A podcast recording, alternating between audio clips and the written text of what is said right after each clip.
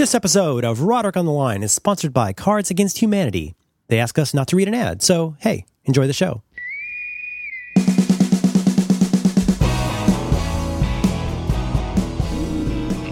Hello. Hi, John. Hi, Merlin. How's it going? Great. Good. All right. Yep, super duper. How about you? Great. Let's just wrap it up. All right. All Good right. times. What nothing to talk about then. Thanks for tuning in again. Yeah, thanks for coming to our normally complaining about stuff podcast. But we are super good right now. We've, you know what? Wouldn't that be funny? That would be funny if we just had a week where everything was okay. yeah. How Can are you imagine that? Great? Can you imagine? you know what? Nothing intolerable. Nothing. No. Uh, it's uh, I've, you've had worse. You've had worse months. Everybody was driving fine. Didn't think about Hitler once.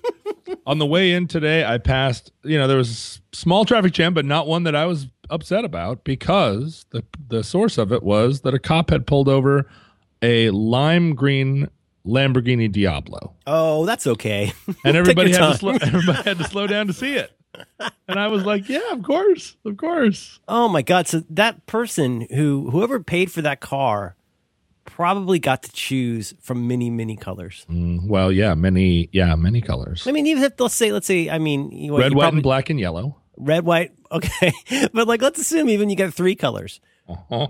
and you you pick lime green.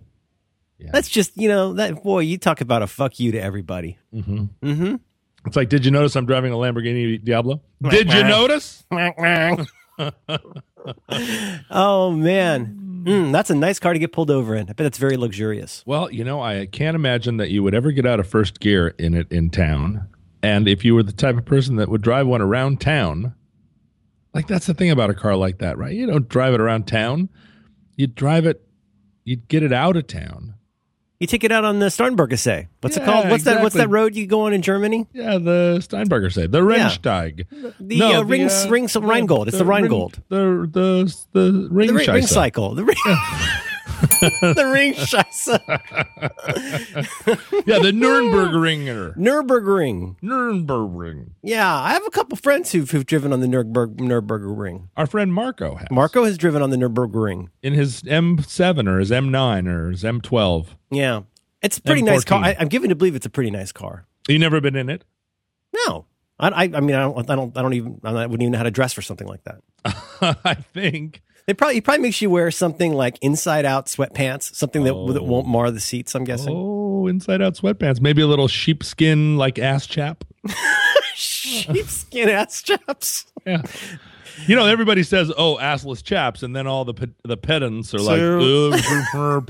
"But but what about a just a straight up just the just the missing part of a set of chaps? like, like a donut hole. like yeah, like a little just little ass ass and front pelt." Yeah, like maybe you don't want the the weight and performance characteristics of full on chaps. Maybe you just want the part where your ass would normally stick out. Maybe Well, you're modest. yeah, maybe you want to go to a parade and ride on a float, but you don't want your butt cheeks out there. Yeah, chaps are meant uh, if you're on a horse Mm-hmm.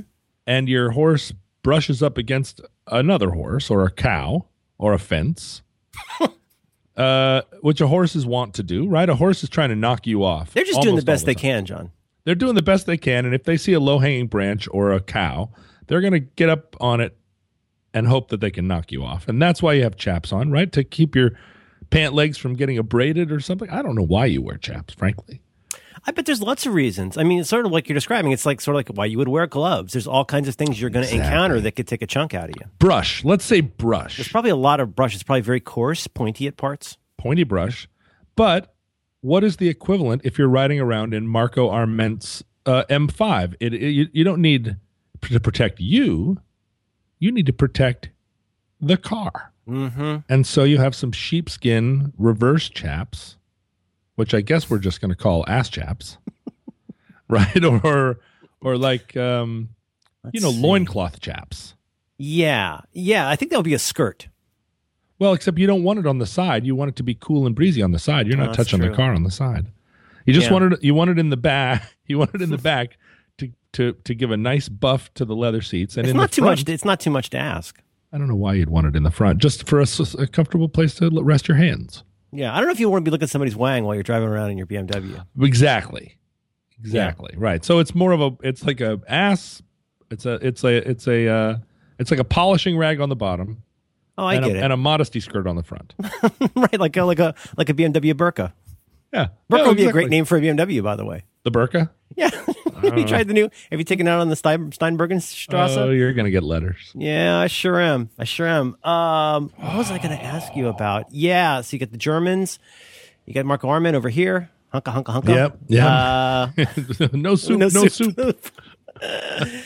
um, so you've been traveling. Yeah, I've done a lot of traveling. I'm not done yet because, uh, as you know, the life of an artist is the life of an eternal vacation, basically. So I've just been on a, I've just been on two major warm weather vacations, and now I'm going on a on a, a lengthy ski trip. Uh, it's a, I can't defend it really. Yeah. I don't I don't produce anything worthwhile uh, for the world, right? Well, I'm like you- I'm you like have- don't feel like you need to defend that, John. I'm like a game designer, except I don't even design games. yeah, it's true. You had as much value though. Right. Right. I mean, you know, what a wee right? Here's a paper hat. My, da- my daughter's my daughter's favorite video game right now is a game where you you stare at this same area of, of a, like a backyard of a house and you try to make cats come into the yard. a thing which you would never do in real life. Right. And You so you, cats in your yard. you wait for cats to come and then you try to attract the cats and then that gives you the opportunity i don't exactly understand i don't claim to understand the game i know it is primarily about collecting cats you get like pictures of them and stuff but then also when you i think your reward for attracting cats is, is you're given the opportunity to buy buy goods virtual goods inside the game that then enable you to attract more cats Oh, sure, sure. she loves it Uh, I'm wondering now that you say this. I've always been very curious about bird watchers oh yeah because they're out there i always figured it was a cover or a front for something else Well, yeah, me too. But but the more I look into it, uh, the more it seems that they are just out uh, watching birds, gathering, gather. uh, Here's what they're gathering: having watched a bird. they're collecting the experience of having seen a bird Yeah, and different birds. So they're like, did you ever? Have you ever seen? Uh, uh spotted throated warbler. Oh, so yeah, sure. The the the throated uh, warhog. Yeah, yeah, the war war war uh, Warbling- war, warbling boar blobber. crow blog. And the other person goes, yes. And then they both have collected having seen it. hmm And that's very interesting to me. And they're not, and the bird watchers and the bird photographers are different people too. So they're not even watch, they're not even collecting having taken a picture of a thing. I've never had an opportunity to talk about this, and I haven't actually thought about it that much. But as you get older, you start to realize that there are what euphemisms. For example, euphemisms. There are existential euphemisms. For example, uh, like let's say you, you look for opportunities. Like for my wife, I think I think uh, going to the gym or going to yoga. It's very much about going to the gym and going to yoga. That's Oh, I see. part of it. But but it's also that she's not with us. Like she gets like an hour to herself or 2 hours or you know what I'm saying? Uh-huh. Yeah. And just like dad saying, "Oh, we're out of milk." I'm happy to to go to the store and get some milk Uh-huh. because you get a second to yourself and maybe you can smoke a cigarette. Yeah. Like my grandfather said, I'm going out for a pack of cigarettes and he didn't come back for 15 years. Yeah. Sort of yeah. like that. It's a it's a lot like that. And so I don't know why, but as I got older, I started to think it's not that I can't imagine why someone would do bird watching. It just it seems a little obscure. And it's one of those things like gorilla costumes or quicksand in the 70s where it came up so often Mm-hmm. that even as weird as it was, you're like, is there that, that much quicksand in the world? Wait a minute. You are really nailing something here. Have you talked about this before? I've mentioned it in other places. I'm not the only person. There was actually I heard a podcast a few years ago about like what happened to quicksand because quicksand was everywhere. It was. Was I was quick- terrified of quicksand. It seemed like it lurked around every corner. There was certainly a period of probably half a year where I would avoid sand because given the exposure in the media, I had to assume that there was quicksand out there I just didn't know about. And also people in gorilla suits. so well that That was huge. that's true. I expected that though. And and and birthday party clowns. Oh, I, I still never met anybody who actually looks forward to meeting a clown. No. But then we were we were led to believe we were sold a bill of goods, John. We were led to believe that there was a clown culture out there that somebody liked, and I've never met anybody who wasn't a clown who actually liked a clown. See, I don't mind clowns, but I had a traumatic clown experience as a child. Oh God. But I'm wondering how Quickstand fits into the Bermuda Triangle, uh, Bigfoot, um, uh, Loch Ness monster. Oh troika. sure, the the in search of era. Yeah, like what? How did quicksand factor into that? That's so interesting. it seems it seems contemporaneous. Well, you're also you're totally nailing this. Like there was this period where there has to be a reason why this was, and maybe it was like post hippie, like uh, pre New Age America was very interested in all kinds of like wackadoodle concepts about. Remember, there was that period even before In Search of. There was that Time Life set of books, but there's all this interest in aliens. Uh, about the you know the ETs coming to visit us. Sure, secret of- Nazi weapons. Sure, uh, underground or underwater kingdoms. Uh, you got the you got the Sas- Sasquatch. Yep. right? You got the Bigfoot, uh, Loch Ness monster. It was everywhere. I think this is part of the appeal now that we're talking about it of the original Indiana Jones movie. Oh, hmm. Remember, we all went into that movie. it's got a lot of those elements. Yeah, and we we were as as ten year old kids, twelve year old kids, we were primed to think that there were little you know little secret Mayan temples full of gold idols and and uh, secret Nazi weapons Secret and Nazi weapons. You've also got sort of like, uh, like the whole like religious cult supernatural component that Ark leads of the into the Nazis. Yes, it's yes. all it's all baked into the Bermuda Triangle scene. now they had snakes in that. I don't remember there being quicksand, but Well- also you know quicksand is also a fetish. There are quicksand fetishists.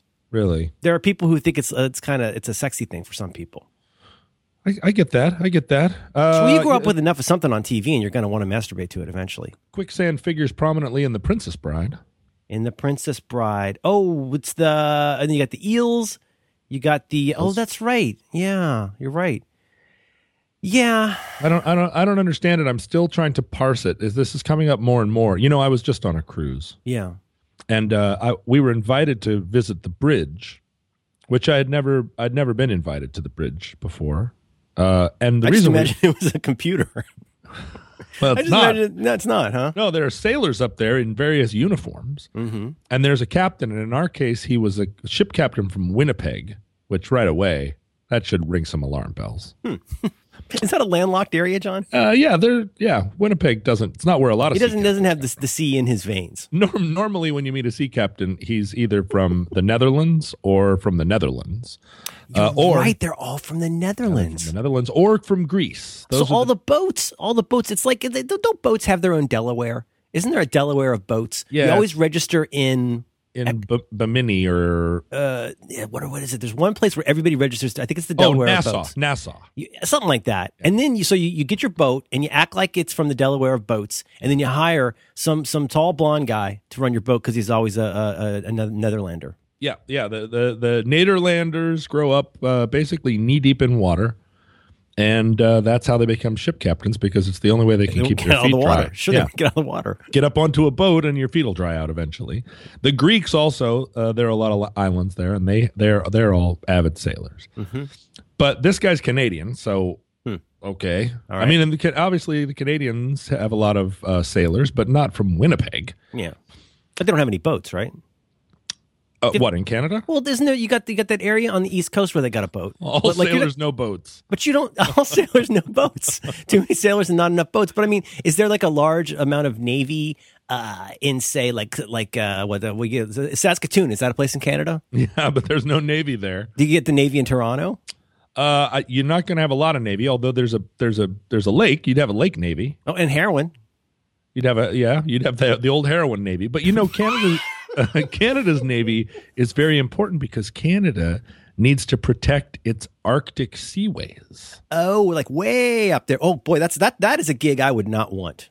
Well, yeah. Except, see, this is the thing about the Unless you're Arctic. avoiding quicksand. There's probably not a lot of quicksand when you go up that north. You don't know what's up there Well, because it might be as the- frozen over quicksand. well, but as the ice recedes, there might be there might be a alien uh, civilizations. That's B, where that's where you're going to find it. Bermuda triangles, Yes, uh, Bigfoots, quick ice.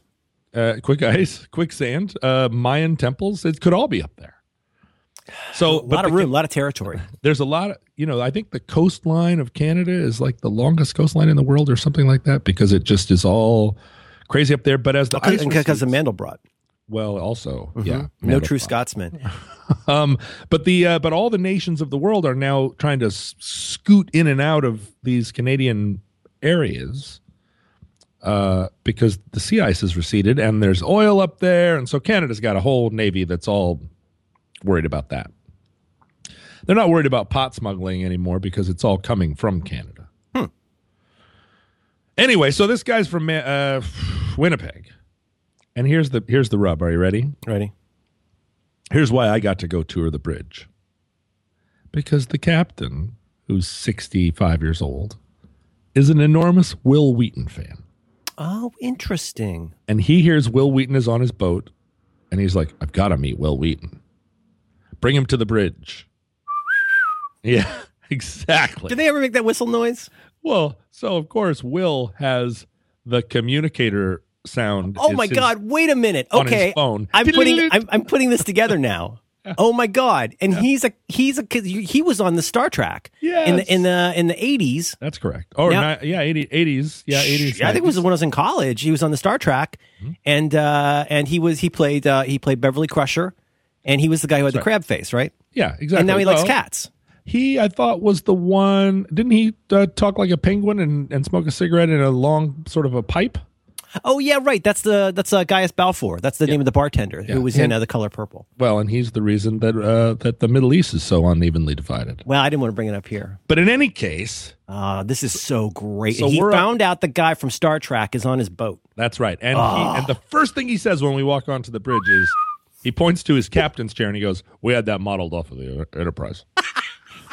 and we all, you know, get courtesy chuckle. Uh, he's a super nice guy, super nice captain. He walks us around.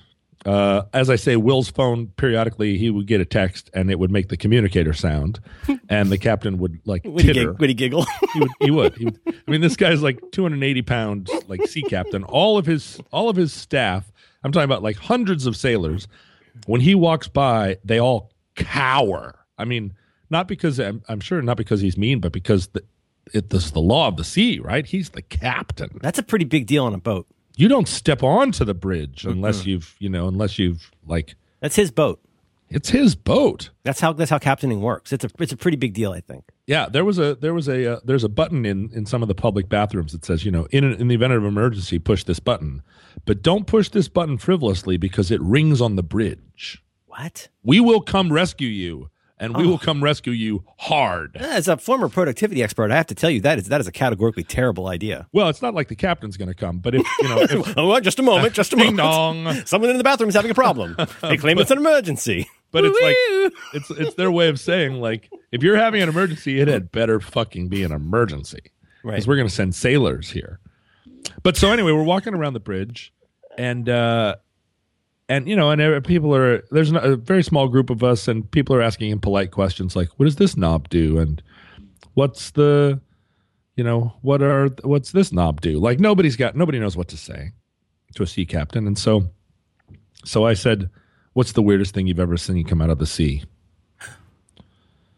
And he says, "I saw a sunfish, which is an enormous fish, a perfectly round fish that floats on the top of the floats on the surface of the sea. And they're very rare. Nobody ever sees them. And Wow. I saw one and I didn't know what it was. this is not a cryptozoological thing. This is like this has been legitimated by schools and stuff. So he has seen one, and uh, he's this is a guy who spent 50 years on the sea or whatever. He says, I've seen a sunfish, and I didn't know what it was. It freaked me out because it's enormous, right? It's the size of a trampoline or something. Right. And then he said, I saw a second one, and I knew what it was by that point, and I marveled at it. So I was like, okay, weird creature of the deep. And then I said, um, in all these years of staring out at the sea, have you ever seen any UFOs? Just just just like that without any kind of like just I was just like, all right, sci-fi uh, Star Trek captain, let's get down to the nitty gritty. You are standing on this bridge, staring out at the open sea for years at a time. Let's hear your UFO shit. At that moment, all of his crew, like all of the junior officers or whatever, they all stare at their shoes. And I was like, oh. And the captain says, I've seen lights over the Bahamas that behaved unlike a ship or a plane. hmm. Unexplained lights over the Bahamas. You must when you're in, like coming up in in whatever the Navy is in Canada. You you must see all. You must have so many hours you spend visually identifying what something is or what something could be. You must get really good at that over time. It's all you do. I mean, there were there were you, guys. you would know. You would know. It would be like all day long. You're inspecting hot dogs, and suddenly there's a poodle there, and you go, "I definitely know that this does not belong here." yeah, these guys are standing on this uh, uh, with this like 200 degree view, looking out onto a perfectly flat ocean, and you can see to the horizon in every direction. And that's all they do. They just sit there and stare out, and every once in a while they raise some binoculars to their eyes and they look out and see I don't know what flotsam, jetsam. Mm-hmm, mm-hmm. And so when a sea captain tells me unexplained lights over the Bahamas, and he says, unlike a ship or a plane, so that implies that they're kind of down in the ship area, but they're not acting like a ship. I was like, okay, ca- okay, sea captain, that's a good story. And then I said, what's the tall? Or I said, did you ever see a rogue wave? And he said, I've, I've talked to captains that have encountered rogue waves, but I've never seen one. So that was interesting. And that's a wave out of nowhere that's improbably high. massive wave out of nowhere where you're just sitting on a calm sea and then all of a sudden whoa super wave and then the last question i said was what's the what's the tallest sea you ever saw and he said i was captaining a freighter i was captain in a freighter out of newfoundland Ah, I love this story already. and he said i was south of greenland during the perfect storm the Oh, actual the, the famous one from the movie. the famous perfect storm. And he said the bridge on that ship was 50 feet off the sea. And he said I had to lean forward and look out look up out the window to see the crests of the waves. Oh my god. And I was like, that's a good story, sea captain. I'm I'm really warming up to you. I want to sit here on the bridge and ask you more and more questions. But then they shuff they they shuffled us away. They shuffled they shuffled the rest of us away, but Wil Wheaton stayed behind to talk about the la- I, I I stayed in the door to watch their exchange, and the captain was like, "What was it like to be in Stand by Me?" I mean, he was just a super fan. I love that. he was like, and Will was like, "Well, you know, it's been 30 years since Stand by Me," and they both marveled at that. Will says he's a gracious guy though. Like he, he handles a situa- situation like that well. He is amazing at that. He's such yeah. a he's such a he's a good fella. Yeah. So anyway, that was very interesting. But it can, and you know what? We were in the Bermuda Triangle while we were having this conversation. Well, that's not smart. We were sailing through the Bermuda Triangle while I conjured up uh, alien stories from the sea captain. And I, I swear, all of his staff got really uncomfortable when we started talking about UFOs. Why do you think that is? I don't know. Maybe maybe the sea captain isn't supposed to be. He's not. He's not supposed to let there be anything that he doesn't control. I can think of a lot of, or at least a handful of reasons. I mean, one the, uh, the first reason, if this was a movie, was that it was something everybody saw and agreed with, and it was a known thing that everybody, lots of people had seen, and you don't talk about it because of Omerta. Uh, then the, the other one would be. Uh, we're pretty sure he didn't really see that, and he keeps talking about it a lot. And that's the kind of thing where somebody, somebody, uh, somebody calls the Delaware boats to, uh, you know, you know what I'm saying? Yeah. Yeah, yeah, yeah. I well, I didn't get the sense that they were uncomfortable. Like here he goes again, It was a night just like this. but I do feel like there there might be some omerta of the sea. Like first rule of of sea captaining is don't talk about sea captaining. Uh, where you're like, yeah, there are fucking aliens living under the ocean. It'd be hard And- to train. It'd be hard to train if that were actually the rules of Sea Captaining Club. no, you just what you walk around behind another sea captain and he tells you nothing. You follow him for long enough till you get you get the, you get you the realize swagger. that you realize that, that he was you the whole time. the, ca- the call's coming from inside the captain. Ah. Mm, welcome back. Did you get to Yeah. go to that weird island on Haiti uh, where, where the person got lost? Did you get to go to that? we didn't go to Haiti this time. It was a it was there was it was there's very little. I I stayed off of St. Thomas because I had a, I had a bad experience the last time I went to St. Thomas. Not a uh, there was nothing terrible about it. I just had an unenjoyable time. Uh, but I did go to St. Martin, which I which I like a lot, and uh, had a very nice time in St. Martin. Although my daughter barfed. Wait a minute. You brought your family? Oh, absolutely, the whole gang. I thought part of your omerta of the sea is you were never bringing your family again. Well, you know, I I have my room, which is provided for me by the JoCo Cruise, uh, where I they're, they're down in steerage. where I ensconce myself, and then they all have cabins, right? Normal Okay. cabins for normal people on normal. Things. Did you bring the entire complement of women in your life? I did. I got the like every woman I could think of. All three of them. Uh, let's see. There were one, two, three, four, five, Whoa. five family ladies. I didn't bring every woman I could think of. That would be a hell of a, hell of a weird cruise. But, oh my uh, god, that's, that's the stuff of nightmares. But oh my god, every single it's a it's a bespoke cruise where every single person on there is a woman that you've wronged. Yeah, right. I mean, I, I it, depending if there was a code of conduct that everybody had to agree to before we got on the boat, maybe it could be a fun cruise. but if I, but I get the feeling, knowing the people that I've known, they would all agree to the code of conduct with no intention of upholding it. Absolutely not. I would uh, sure, but I mean, can you imagine the kind of uh, breakout receptions that they're having? It could be regional. It could be from a certain time. It could be from a certain industry. There, there, there might just be people that you know worked at Barsuk, and they, they would have a meeting over here. You know, Well, on the, on the uh, Alito deck, on the Lido Sure, deck. or the ones that would bump into each other on the deck and go, "Oh my God, you look exactly like me." What does that say? Oh my god! You'd be like, "No, no, no, no, no, totally coincidence." They have the Doc Martin breakout room Ugh, everybody, everybody playing games in the basement. Wait, and they, they look and they all have Roadrunner tattoos.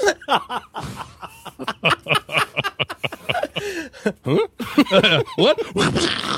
he made you get one too. oh god, that would be so awful. Uh, so yeah, that was fun, and uh, you know, and the, the family, uh, the family, there were enough family members that they could entertain themselves, and my daughter was old enough to go to the um, what she called the it was the preschool, right? They have a they have daycare preschool fun place for kids, which uh, which she mispronounced as the Aquanuts. Mhm. She was like, "I'm an Aquanut. Take me to the Aquanuts." And I was like, Aquanuts That's cute. is, is exactly right. And that's when our podcast turned into cute things the kids say. What about the soft serve machine? Did she ever discover that? She knew all about it. She knew about it long before we got on the boat. That was a destination for us. It was for me last You just year. you just walk up to it and get soft serve anytime you feel like it. But I, I only went there once this time. I never went to Johnny Rockets a single time. What? I basically just sat on the sat on my balcony and calculated trajectories for 12 pound cannonballs uh, for everything that we passed. I was like, could I hit that with a 12 pound cannonball? Could I hit that with a 12 pound cannonball? I spent a lot of time doing that. Uh, but um, but yeah, it was it was uh, you know, next year. I, I, I don't want to turn this into an advertisement, an unpaid advertisement, I might add, for the JoCo Cruise. But next year, we're we're doing a taking- buyout. taking over an entire boat Mm-hmm. and leaving from San Diego. Mm-hmm. And so it's going to be bananas. It's Mm-hmm. already bananas. That's a it's a real it's actually a really good idea. Yeah, it's it's going to be it's going to be totally crazy. And we have discussed at length different stratagems to prohibit sea monkeys from turning it into a clothing optional cruise because I know there are at least 150 of them that would take off all their clothes the moment they got on the boat. You you think so?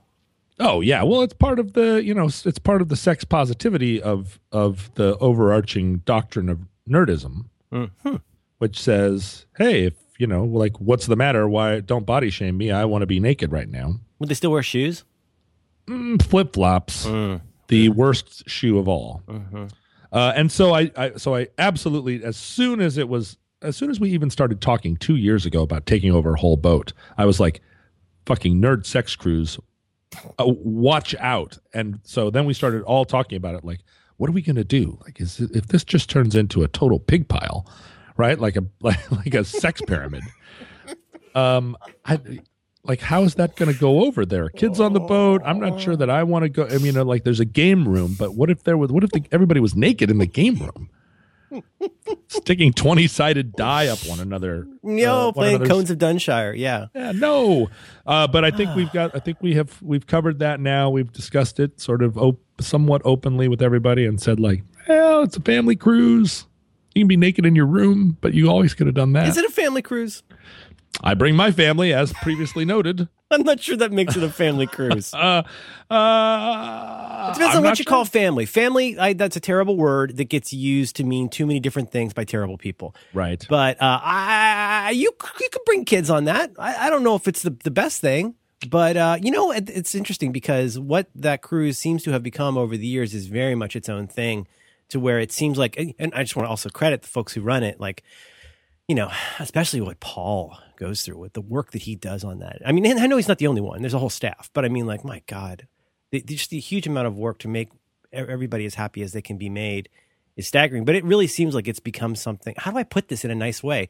It's it's definitely still the JoCo Cruise, right? But it's kind of it's really about the folks who go on it now. And Jonathan doesn't really need to be there for it to be the JoCo Cruise. I've been saying for a few years now that the final, the final um, iteration of this, the final form, if you will, Mm-hmm. of the JoCo Cruise will be uh, where Jonathan has become a Colonel Sanders, where he's he has just he has gone into the illustration of himself. I get it. He's just a hologram. He can you know he's You could- waiting but you could hire any competent professional actor singer to Yeah. to be Jonathan. It could just be a guy who comes around and, and seems pretty nervous, and you're not sure why. Yeah. Do you remember in the what, late 70s, early 80s when Ronald McDonald suddenly was a woman or looked like a woman? I've seen the hot Japanese version, uh, hot female Japanese version of Ronald McDonald. I don't remember. Is it is it like is it like Mr. Noodle, where suddenly it was Kristin Chenoweth? Uh, I'm not sure I get that reference. That's oh, you didn't of- do Sesame Street, huh? Well, of course I did Sesame Street. Who's Oh. Mr. Noodle? Oh, for the love of Christ! Is this this is late It's period? inside. It's inside. I mean, with your child, John, inside of Elmo's world, there's Oh, a no, no, no, segment no. I where I know, think I it was initially uh, that nice guy from Evening Shade who passed a few years ago, and then it was uh, Bill Irwin. I forget who came first. Bill Irwin, the wonderful, talented, you know, uh, actor and uh, mime guy, and then at some point they brought in um, uh, Miss Noodle or Ms. Noodle, which is uh, Kristin Chenoweth, the, the the wonderful actress and singer. Mr. You- Noodle, Mr. Noodle has problems. He's having problems. You never, you, You- never saw Mr. Noodle. You are shooting con- word confetti out of a cannon at me right now. I have, I have no idea what any of those words mean. I, I recognize them as English words. really? Uh, from before my daughter was born, I had one exposure to Elmo, Mm-hmm. and I was like, no, no, no, no, no, no, no. Well, he's pretty cute. Well, but this is I, I, I'm basing all this on one exposure, right? Little kids. Oh, uh, really? But the thing Okay, is- all right. I, I have I have great idiots. memories. Mi- uh, we were not a giant Elmo house. Oh, can I, can I tell you a cute, cute story? You, you've seen Elmo on the show, right? I know what an Elmo is. And he basically at the end he sings a he uh, he sings a song about whatever the topic was, and he always sings it to the tune of Jingle Bells. So he goes jacket, jacket, jacket, jacket, jacket, jacket, or like you know whatever shoebox, shoebox, shoebox, whatever. It is. He sings this little song. I do not find this cute. Oh, I haven't gotten to the cute part yet. You know what? Never mind. You don't get no, it no, no. Okay, go ahead. Okay, you know. uh He pulls my down his pants and he has a little furry penis. No, not that I've seen. I haven't seen that episode. That might be one of the lost episodes. Never mind. Now you don't deserve this sweet story. but, but because we'd seen so many Elmos, and he always sang the Jingle Bell song. When my daughter uh, saw something red, she would point to it and say "ha ha ha," and that's how my daughter said "red." She said "ha ha ha" to the tune of Jingle. Bells. It was really like cute. it. Also, uh, another cute one uh, to describe something as little, she would go. How cute is that? That is cute. When her, when her big was. Uh, okay, what's big? What was big? Oh, sure, that is big. Kids are awesome. so, Uh, so, uh, Mr. so Noodle, we're I going to. kept, I have kept uh, Elmo as I have kept Dora.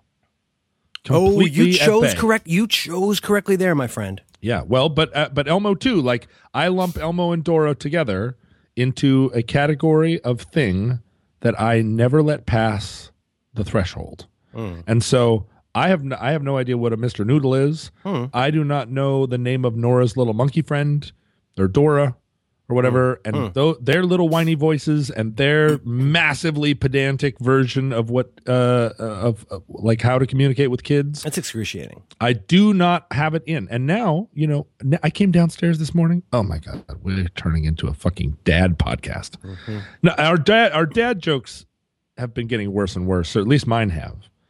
But now we're talking about our kids at, at length. But I came downstairs this morning, and she was sitting at the table all by herself, reading aloud from her Dick and Jane book. Oh, and I I bought the Dick and Jane book and said, listen, because there's all these like how to teach your kids to read app or whatever, you know. And I said, I learned to read with Dick and Jane as my mother and father before me, and she will learn to read from Dick and Jane. that's nice. Keep it modern. Dick Dick sees Spot. Spot runs. Go Spot go. Oh oh oh. Spot. Spot. That's amazing. You haven't read it in your years, and you still remember so much of the. So I go. That's the well, setup, and that's the setup for the story. because I heard it this morning. I came downstairs and she's sitting there all by herself at the table reading aloud from Dick and Jane. And I was like, there it is. There it is. Yep. All in a nutshell. She'll be fine now. She doesn't need anything else. Mm-hmm. She's been we've set her on the right path. She's already been told what to read. She's already ready, ready, ready to go now. Dick and Jane That's, isn't that a nice feeling, though? That's. I mean, the whole reading thing is a nice feeling. That's very nice. But but so she recognizes what a Dora is. She knows what an Elmo is too. She has seen them. She's seen them in the wild, right? You're walking through a you're walking through a Target because Oh, daddy, Target boy. Whew. daddy needs a spatula. Mm-hmm. And she goes, What, you don't get your spatulas at Target? You said, Hmm, like that's not where you get spatulas. No, no, no. Uh, I, I'd love to talk about Target. We, we, we I love going to Target. Mhm. I, Do you, I do you call it Target? no, I haven't called it Target since 1992. that was that was funny for like an hour. Yeah. It's like your friend's mom who always says "thank you." Like, stop doing that. That's not funny anymore. Whose friend's mom says thank you? Uh, thank you. what does that mean? Oh, it's it's it's a line where somebody says, "Oh, I don't know. I don't really like Kim Kardashian that much," and she goes, "Ah, "Thank you, Oh, I see. A uh, an affirmative. Uh, yeah, thank you." Right. well, I think we've talked about this before, but uh, do you, do you remember in the in the mid '80s when all of a sudden everybody was saying, "Yeah, it is." Oh yeah. Have we yeah. discussed this? I have. I still have a lot of these ticks I haven't gotten rid of, and I'm. I, I don't want to delve into it too far because I still have a lot of terrible ticks that I, I'm not proud of. You Mm-hmm. like the sniffing, like always sniffing. Not always sniffing. You're always sniffing. You're always sniffing. You've you've done 190 episodes of this show, and you still don't clear your throat before you pick up the phone. Uh, what would that What would that even entail? You're ta- you're talking about like before you pick up the phone. I don't want. I honestly don't want to think about it too much. I don't know what it would entail. I love Target. I love, and especially we went the other day and we got so much good stuff. Oh, I can't even tell you how much great stuff we got at Target. Have you noticed at Target that all the boy clothes and the girl clothes are completely sequestered from one another? You do not want to fucking get me started on this. And the boy clothes all have cool cars and and rocket ships and skulls and crossbones, and the girl clothes are just like ugh. Oh no, we walk we walk right past. There's no point. And here's the other thing. Like I went to get I actually I was gonna get my kid. I mean, so my kid leaves things on the playground. She forgets her jackets. She forgets jacket, jacket, jacket. She forgets her jacket. She forgets her water bottles. We're constantly re, re, you know we're working on this, right? She's great otherwise. Mm-hmm. But so I'm getting her more like cheap jackets. You know, they're oh, kind of like good strategy. yeah, I mean, not cheap. I mean, but you know, inexpensive because I figure, you know, I'm not going to give her an heirloom jacket. and you, so you walk, and the girls section is like everything's pink, la la, and you La walk in there, it's all shit. It's all you know what they have cool belts. They have cool belts that are fun. Uh, they have they have some cool underwear. But then, if you want anything decent, you have to go to the boys area because they just assume that every girl is going to dress like some somebody who falls down a well and waits to be rescued. it's so goddamn annoying. And so I go to Amazon and I say, okay, I want to get her a new hoodie. I want to either get her a Minecraft hoodie. I want to get her a hoodie from the cat game. I want to get her a Pusheen hoodie. I go in, I do a search. You know what you see under clothes? You see men's clothes, you see women's clothes, and you see boys' clothes. Unless you search for something really insipid and fucking pink, and then you get tee tee hee down here. There's girls' clothes. it's got a ruffle and it's purple. Beep boop boop. Tee hee. My kid does not dress. I mean, like, when she dresses, like the other day, like to go to Target, she wears like horizontal striped uh, uh, leggings with a with a frilly, ridiculously frilly, looks like a loofah skirt and a Captain America shirt, and then a headband with ears. That's how my daughter dresses. She wears Right. whatever the fuck she feels like, and it's unerringly hilarious. Right. What she rarely does is go, "I want to look like somebody from from Frozen." It's just, Oh. it's so, and I'm not even against Frozen. It's just that I'm so tired of that. Anyway, sorry. There's a dumb No. d- dad of a daughter thing that it, you won't appreciate until you're there. Let alone, tr- let alone go to Target to try to find a Rey character. Oh, you can buy a whole big pack of Star Wars boys. You can get three different fucking stormtroopers, and there's no Rey. Well, that that seemed like that seemed like a, a truly a cultural moment when it was like, oh, we didn't want we didn't want to put Rey characters out there because we It'll didn't want to spoil the surprise. It'll spoil the movie that the the star of the movie is in the set. No, there's honestly a hilarious set of Force Awakens eh, probably 12 inch size characters. And it's got Finn, it's got Poe, it's got uh, uh, Han Solo's son, uh, it's got a stormtrooper, and it's got another stormtrooper. Right. Oh yeah, but there's no Rey in there. You know, I had a I had an interesting insight. Two anonymous stormtroopers and no Rey. Leaving that aside, which Sorry. is which is incredible. Rey is one of my favorite characters uh, in contemporary cinema, and I can't wait to see what happens. she perfectly embodies what that movie needed to be, and it would not have been the same movie without her. Yep. She's but the, she's the fan on the screen, and it was perfect. but I had a I had an interesting insight Yeah. into the film. You know, I I, I hesitated to criticize the Star Wars movie at all because you know, as much as I like getting There's a lot letters, of good reasons to, to not do that. Yeah, as much as I like getting letters, Mm. I uh, I did not want to get any letters about this. But I, but I was uh, this this was one of those things as I was walk I was walking along, and all of a sudden like an acorn fell on my head, and I said, "Wait a minute, why didn't they do it that way?" You know that feeling Mm-hmm. when you're like, Wait, Yeah, sure. Why didn't they do it that way? I feel that way about lots of things. What was it in this case? Well, in this case, the Han Solo son, Yeah. right? Yeah. Not, not a fan. whose name is uh, Paco Rabanne or whatever. Um, Alon- Alonzo. Uh, it's funnier if I don't laugh, but that's so perfect. um, yeah, Alonzo Morningstar. What's his name? Morningstar. His name is uh, Rilo Kiley. Yeah, Friedrich uh, von Strusenstrasse. Right. Um, his first appearance in the film is in his guise, right? his his Oh, guise is terrible error. Terrible. Darth Worth or Yes. Warp, Warty Worf Mark or whatever. And you see him and he appears and you're like, "Oh, here's the new bad guy." Mm-hmm. And then as the as the film progresses, you see that he is not really in his full he is not fully in his uh in his He's not. He's not. He's not his full Pokemon yet. yeah, right. Like when when Darth Vader and the generals, the high-ranking soldiers have encounters, you see that they are terrified of him. Mm-hmm. But when they have, even though, even though what was so effective in those movies is you understand that Darth Vader has a boss, but it's still Darth Vader that everybody's scared of. everybody's scared of Darth, and you're not sure what his rank is. Right. He's kind of feels like not a rogue, but not, but he's he's almost like a consultant. Like he's been brought in to make sure you rebuild this fucking Death Star, and this this needs to happen. Yeah, right. I mean, a- and Pray I do not alter it further. in in the way in a way that he is like he is he's a mini emperor, right? But in the new Star Wars movie, the uh, the Paco Rabanne character does not have very much authority, right? The general is openly contemptuous of him, and he doesn't really have a very good retort. But he's in this like amazing gas mask costume. Yeah, I liked his voice. I thought that was cool. But then as the as the film unfolds, the mask comes off and you see that he's just sort of a callow male model. Mhm. It's not I mean it was very clear why Darth Vader wore the mask because he was hideously disfigured. Yeah, I mean, even before you learned all the you know retcon details of it, like you could tell that he was he was he was messed up in a number of ways. Yeah, I mean, the he mask needed, was- he needed that to live probably. The mask was breathing for him and the stormtroopers wore masks because it wasn't clear whether or not they were robots at first, right? Mm, yeah, totally. Right? For the longest time we thought they were robots and then it turned out they were clones. I mean, they were they were they were basically they were they were like Nazis in a World War II movie. Yeah, they were just right. like It's like generic expendable. people to be shot. But as the film unfolds, then the the the Paco Rabanne character uses his mask less and less until he just seems like a teenager uh, running around, very petulant. He's all It's he more, always, it's more like a bandana. It's like he he just wears it when he feels like it. And and and it's never explained what the purpose of it is, except that it's just an affectation. It's just like a it's just like a hat, except it covers his face. Why didn't they start the movie with him without his mask? And that's why nobody respects him yet. He's walking around in a cape. He's obviously a Jedi, but he's a he's an Well, he's, at least he, well, at the very least, he's force sensitive. We don't know if he maybe not Jedi okay. Oh, I'm sorry. I'm sorry. For- I'm so I can't believe what I just did. I'm so sorry. It's no. It's quite all right. I'm cutting but- that out. Oh my but- god! but I just a- actually you about Star Wars.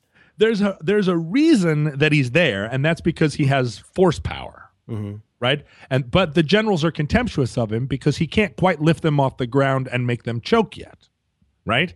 So so he's it's some kind of thing where he is being groomed by the new emperor, Right. but he's still a kind of a callow teenager, and that's why nobody takes him seriously. And then over the course of the film, he in, he inherits the helmet because something. I get it. Right? Why mm-hmm. why do it the the reverse way where we're set up to think like, "Oh, this guy looks mean, he's going to be mean." And then over the course of time, we're already trying to we're already trying to by the end of the first film, we're already in this in this mode of like, is he going to be is he savable? Is he going to be rescuable? We didn't even set him up as like as like a a, a guy whose bitterness turns him to the dark side increasingly Mm-hmm. we already it's he's already like oh he doesn't know whether he's bad or not i just feel like come on come well, on some, something a lot of uh, people have said about a lot of things related to Star Wars that that I happen to agree with, and we'll make this short because I just I can't handle the email.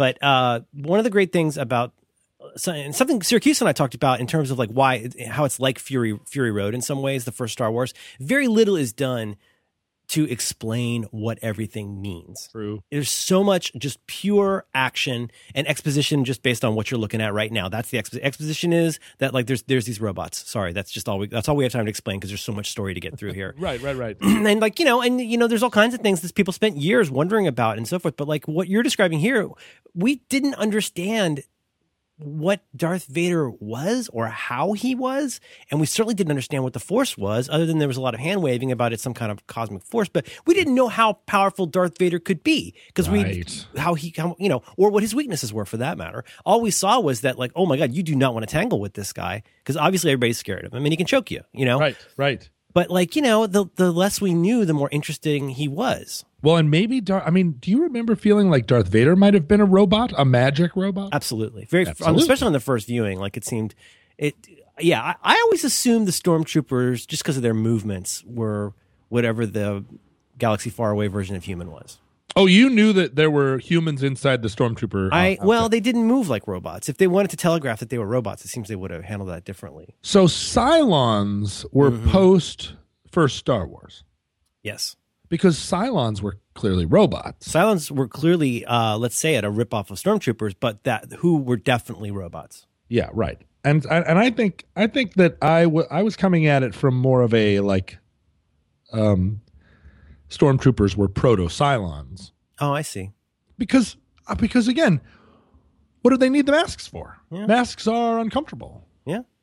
All, uh, uh, and and it's never it's never specified like do the masks let them see uh, Terminator style? Are the are the yeah. eyepieces giving them additional information? We didn't know. We didn't know. Didn't Does it let them breathe on foreign planets where there isn't oxygen? No, don't. No idea. No idea. I love Target. what do we end up getting? We got a lot of good stuff. We got some great clothes. We did something we don't usually do, which is we got her uh, some uh, uh, branded franchise clothing for a property that's not even out yet. But I'm, oh, I can I can already tell we're going to like it. So we got. Do, do you want to know? Do you want to know what just happened to me? No, what? Well, I was walking across the room and I accidentally unplugged my headphones. Oh, okay. And when I came back, you had completely changed the topic Oh dear, yeah. so fast. It Mm-hmm. almost never happens like that. And I didn't hear the transition, right? So I was like coming back in, plugging my headphones back in. I like, said all Zootopia. right. I said Zootopia.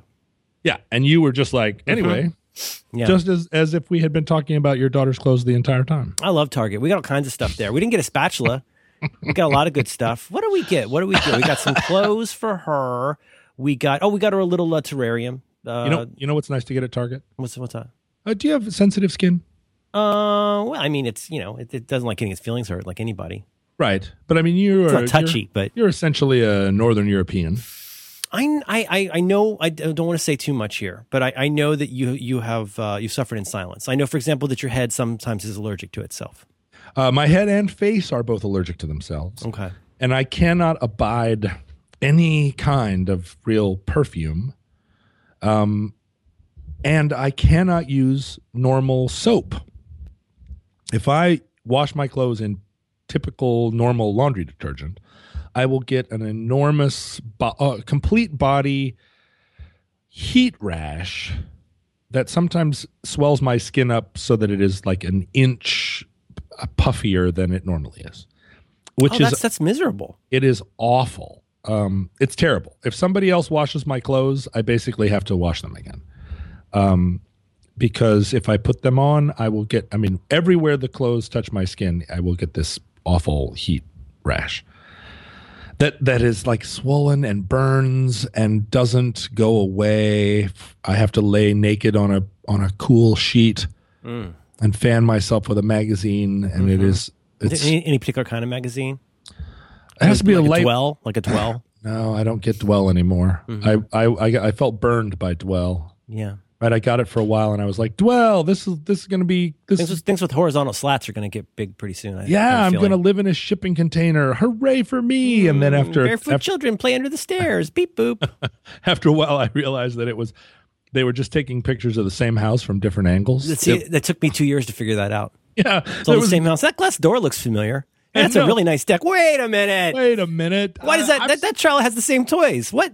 This house has a garage. The child has the too? same three toys as every child in these. No, thank you. There was absolutely no aesthetic variation after like five. This is where Connor keeps his ball. this is kind of a little nook, a reading nook. It's a reading nook that's shaped like the inside of a parachute. This Uh, is, and- uh, and- this is and our, uh, our our our crying uh, bidet, and uh, over here we have our our mud palace, and and So- those aren't real things. Yes, she's a documentary filmmaker, and he's mm-hmm. kind of a videographer. He used to make apps. Now he's working on something he can't talk about. He can't talk about it. And Tyler loves his little ball. But here's what I get at Target, which is cheer free. Cheer free. Cheer is a oh, laundry detergent, Cheer free. but cheer free has no No chemicals. It has no stuff in it. It has chemicals. I don't know what they are. I think cheer free is just. I think. I think a couple of guys go uh, over a barbed wire fence to the dumpster outside of a liposuction facility, Oh, nice. and they get some bags of human fat, and then they render it with lye, and that is what cheer free is. Hmm. So it doesn't. Your clothes don't smell like any kind of perfume, and Cheer, they, cheer free. Get some skin in the game. yeah. It, well, yeah. It doesn't make my. It doesn't make my body attack itself. Interesting. so- and introduces like an some kind of what do you call it, an antibody I don't know. or I something. to It might, this might be homeopathy, John. You might be doing homeopathy. It might be It might take a little bit of human skin to make your skin not be bothered. interesting. But it's at such a micro dose that it literally can't do anything useful. Maybe it's microdosing me with LSD, and I just don't realize that my skin is. Oh, maybe you're in you're maybe you're in Dick Cheney's bunker. Uh, He and Fred Durst are just sparking a doobie. No, no, no. Ever since we mentioned that the last time, I have Let's the walls again, Fred. I've had more Fred Durst mentions in my mentions Uh, than I ever wanted, and I don't want to think about him. I do not want to think about him. But so uh, we we yeah, never I went- know what's going to endure when we say it. It's we, we might say something. We might say something wrong, like something that's not even correct. We might say something I, ironically, like as a, as a as a jokey joke, and that becomes what people remember. It, it's a lot of responsibility. It is a lot of responsibility to have such well to be fucking headphony award winning podcasters. That's true. So so this keeps you. So you, you you've had good experience with this, and you, you can buy a, a big bottle of it at Target. And Get it at Target. Yeah. Okay, yeah. I, I, I went to the dermatologist, right? I've told you this story. And the Mm-hmm. dermatologist said, I don't know what your problem is. You're allergic to yourself. And I said, that's a terrible thing to say to somebody that they're allergic to themselves. And he said, That's said, what you know, say right before you send someone to the fucking Mayo Clinic. You don't just trot somebody out of their office with stuff like that. Yeah, I don't want to be a boy in the bubble. And he was like, no, you're just allergic to your your skin oil. And I was like, my skin oil? He was like, yeah, you can't, you know, you have to just, you, you can't just let it uh, sit on your skin because it will just, your, body your body will go after it. And I was like, ah, oh, checks checks out. Story checks out. Come on, give me something, you know, give me something to write on, man.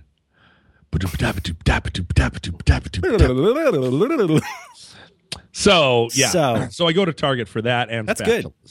and spatulas. Yeah, what else did we get? Uh, we were going to get bowls. I didn't like their bowls. nope, don't like their bowls. Uh, there's a lot of things we didn't buy there, but we ended up spending like four hundred dollars though. We got a lot of stuff. I go up and down the aisles. You Mm-hmm. know, did you know this about me that when I go into a store, I have to go up and down every aisle? Every time?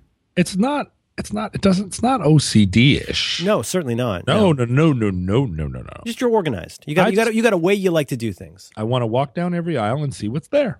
How what do you how are you gonna how are you gonna live with yourself if you go out of the store you didn't walk down the one aisle that had something Mm-hmm. right? So when I go to Costco, whenever I go to Costco with with uh, anyone who knows me, they're like, "Please don't go up and down every aisle. We're just here for the for the seventy five pound bag of peanut brittle." Well, especially accounting for how tall their shelves are.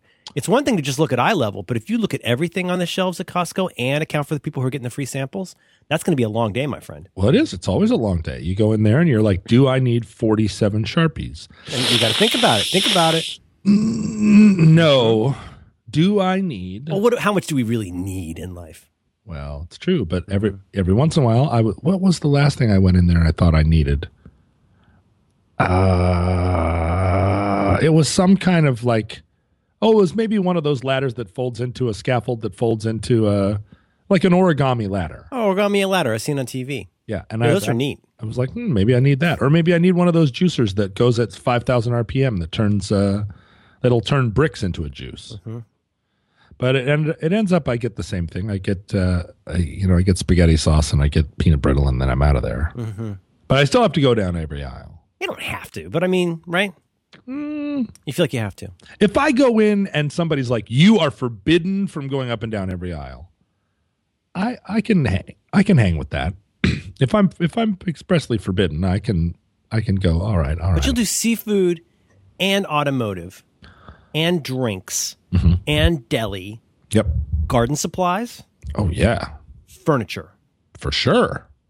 Huh. Oh, definitely office supplies and safes, right? Well, yeah, but socks and and bedding. oh, you go through the middle. You go through that big middle part. Go I like I like the middle part. You know, Costco has a lot of like for your staple type clothes. They've got they got pretty good socks. They Mm-hmm. got pretty good undershirts. All my underwear was from Costco until very recently when I got uh, I got I started getting underwear from this fancy place. Oh, I get I get internet underwear, but uh, but there's also the I heard the workout clothes there. I know how you love to work out. They have lots of good Hmm. workout clothes. You got they probably have BMW pants you can get there. Let me tell you about the underwear I'm wearing right now. Thank you. It is lined or not lined. It's knitted with microfibers of silver. Uh, So people can steal your identity. No, no, no. Silver is anti uh, bacterial or anti like silver scares all the the uh, the the the what the living Oh, the biome. the biomes. Yeah. It it scares the biomes and they get out of your underwear. so the underwear is like You sure it's silver? I don't want to imp- I don't want to say it's impregnated with silver, No, that's that's old thinking. but silver is It's shot somehow- shot through shot through with silver. There you go. Mm-hmm, it's shot through with silver, so that and it feels just like normal underwear. Huh. But it uh, it It's creates your, a, your, little secret. it creates an inhospitable environment for all the things that might get in your underwear. I don't know how they get in Oh. there. Okay. So, and this also, I mean, let's be honest, that you're you got things like issues of contagion and odor, but also you keep your junk from becoming allergic to itself. But with the silver, I'm I, I'm waiting I'm waiting to see if that's true. But it but it feels like an it's an extra layer of protection, and uh, and it's a little secret. Like I'm wearing silver underwear, yeah, right. and um, they're very comfortable. I don't, uh, and and you know, and maybe they protect my uh, my nether regions from harmful rays. Hmm. Are you worried about that? Am I worried about that? Harmful I- rays? I, I, I, I, I think about that. I think about that. Yeah, um, I'm very interested.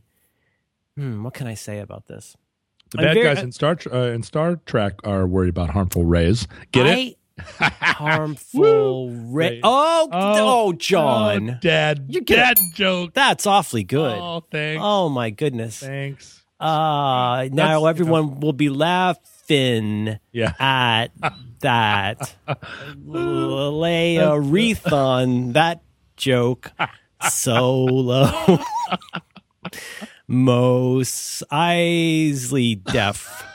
Um, uh, more like Millennial Falcon. Erg, Millennial Falcon. erg. I knew that if I unleashed the if I unleashed the, The demon jokes. in you, that it would just come pouring out like a like a burst water balloon. I've become more powerful than you can imagine.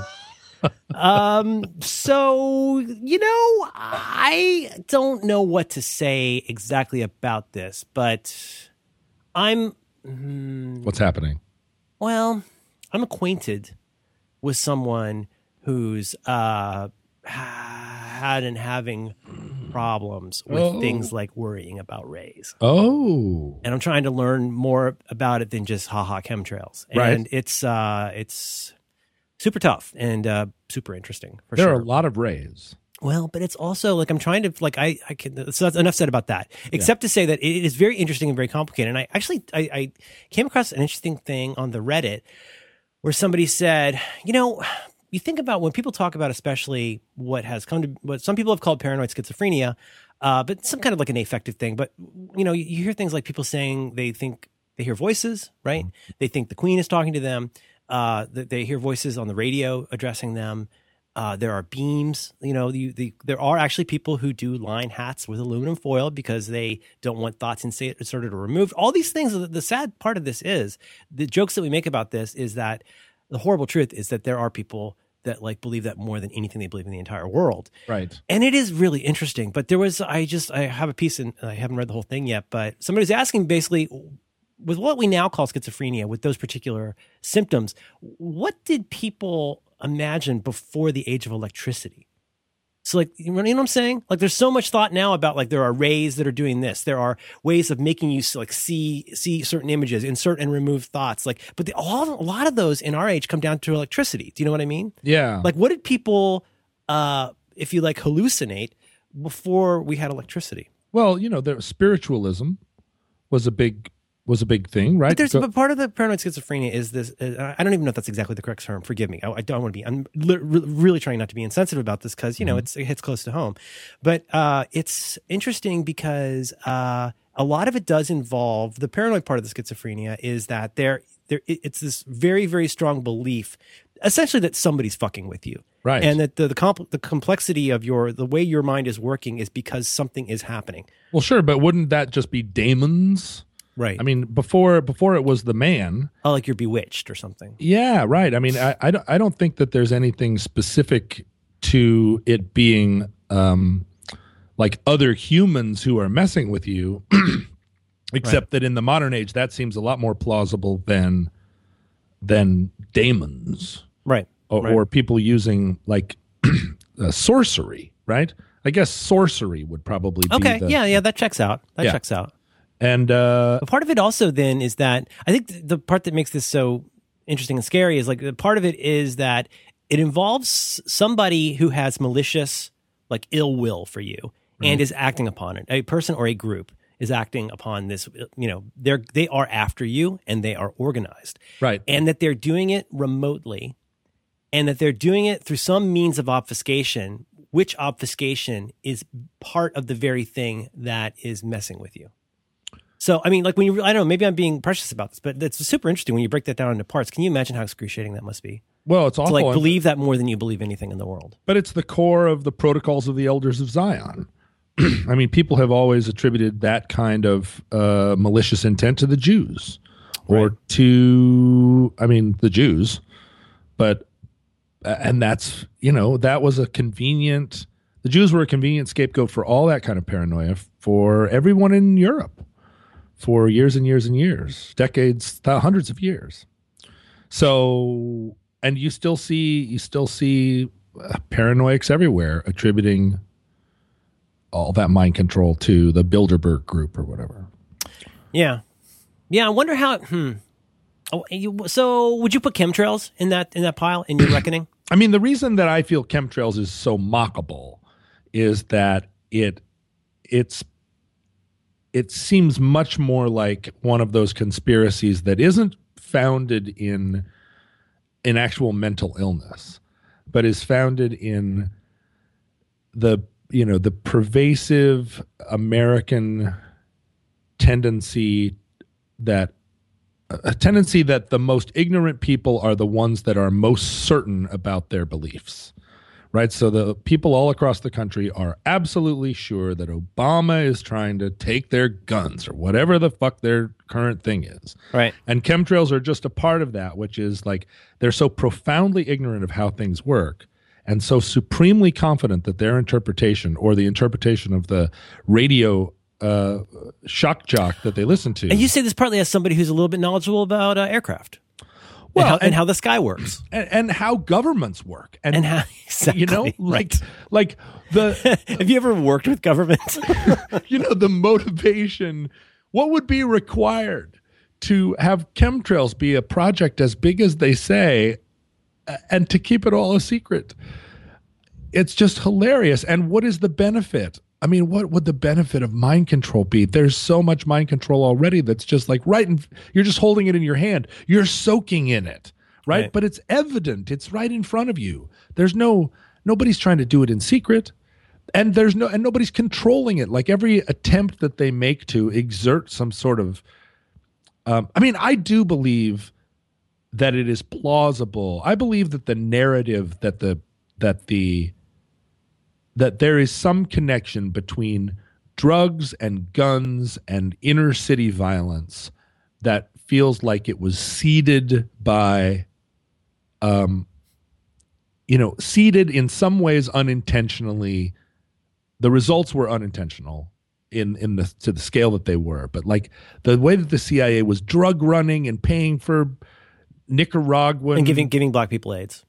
Well and the, the thing is AIDS like I and introducing crack as the- as like to, to, to like to, to supposedly directly deploy crack into ghettos I don't because think- reasons. I don't think they're clever enough. I don't think anyone at the CIA is clever clever enough to orchestrate it. But I to orchestrate what happened. But I do but there's enough stuff that has been documented and the and that narrative of like black power was real, it was having a transformative effect and then it was completely like wiped off the face of the earth by this seemingly like like blood wave of drugs that came into the inner cities. And the CIA is meanwhile dealing drugs to fund their covert operations. It's just like there's just too much going on there to dismiss it wholeheartedly. Well, it's and here's here's why I think is that I mean there was a time, I guess, when there were a lot of rumors, and you know you have to understand like the what, what we knew about what the CIA did before the 1970s was it was more like what we know the NSA does now, which is we assume everything, but who knows? But you know it was it would be years before we learned a lot about what the CIA had done years earlier. So, but for example, like let's say you heard a rumor about the extent to which the CIA wanted to disrupt humiliate and potentially kill Fidel Castro. And if, if if you heard, you would hear that you might have heard these stories that are so outlandish. that they're you- trying to make his beard They're trying to make his beard fall out. yeah Like, but the thing is, that apparently they did. uh-huh right I mean, this is true. Like trying to poison his food. There are all these different kinds of things. Or shit, man, look what happened with uh, with all the, the guys and people in Russia being poisoned. You know, that, that that guy who was basically poisoned by Putin. It's like all it doesn't take that many stories where you go, oh, geez, like this really is like three days of the Condor. It's really this is bad. But all of those things you can see, you can picture a guy sitting at his desk with a mustache, and he's like, He's got an assignment. He's on an assignment. Like Yeah, he has a I've got fairly specific assignment to like disrupt. Uh, I bet for a long time, a lot of the CIA was causing chaos, disrupt, disruption, and lack of trust in a given government. Yeah. Right. Before you say like, "Oh, we're going to send in troops," a lot of it might have been like something as simple as make the electricity go off a lot so people don't trust the government. It Yeah. could be that's an operational thing I could see people doing at a ground level. except you can picture you can picture five people in a in a meeting room where they close the door and it goes tssst, and then they turn they flip some switch and the the cone of silence comes down and they're like okay here's what we're going to do but you can't picture five people in a room imagining the scope of we're going to we're going to turn Colombian cocaine into a weapon to destabilize the black power movement. It's just too it's too there there are too many things that that have to happen that where the logical explanation is much is, is much simpler Well, to there's, a, say sim- there's a simpler and more cost effective and more secretive way to do it that didn't require all of those contortions. Is is is seeding contrails with chemicals the best way to do whatever it is you think these people are trying to accomplish? Is that the most effective way to do that? yeah and that's That's bananas. it's bananas and also like the story of the colombian drug cartels that where they came up organically and found a market for this product and it it you know, and there was a like that is a story Simon and we know that the CIA interacted with them, but there wasn't it's much more plausible that that was just capitalism working than that anyone in the CIA had a big plan, right? And uh, soldiers came back from Vietnam and they'd gotten hooked on heroin in Asia and that was that seems much more organic and natural and and plausible than that they were intentionally hooked on drugs by the CIA trying to ruin the inner city. Mm-hmm. And so there's too many steps in a lot of those conspiracies for it for it to for for me to believe that five guys in a in a cone of silence had the wisdom to foresee all of this stuff. They're just in there like and, and keep it and keep it a secret. And All of those all of those steps, five guys could not cause that to happen by themselves. Right. So there's a guy with a mustache and a short sleeved white shirt smoking a cigarette, and he's got an idea. And it's never big he's he never has the authority or the budget to pull off a big idea. No one could ever say chemtrails and then have access to the black budget to create it, right? He'd have to take it up to the head office. The head office is going to say, "Well, we've also we're trying to we're trying to foment a revolution in the following six countries, and we're trying to make Castro's beard fall out. You know, we'll give you a million dollars exploratory funds." or whatever. But you know, so that's the that's the main stumbling block with most of those conspiracies is like back trace it to the to the guy in a short sleeve shirt that had the diabolical idea and then tell me there's any organization in the world where he can where he can get a PowerPoint demonstration up where they give him the the six hundred million dollars to pull off his scheme. You know, right? It's, it's and nobody just, and nobody finds out, and nobody finds out, right? Except I mean, uh, like the the the army chief, like the chief of staff of the armed forces, doesn't have the authority to and the director of the CIA, you know, they have access to this money, but they don't. They, it's not like some kind of situation where they just sweep into a room and say, "Here's the plan." You know, they're they're bureaucracies.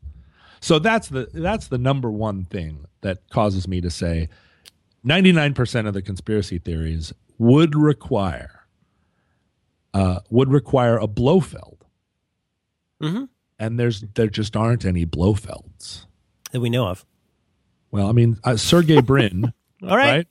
right? Can, I, can oh, I do that? Can, did I just oh. say a magic word? Did no, I, that's okay. Can I, can I do that thing where I read to you from the internet?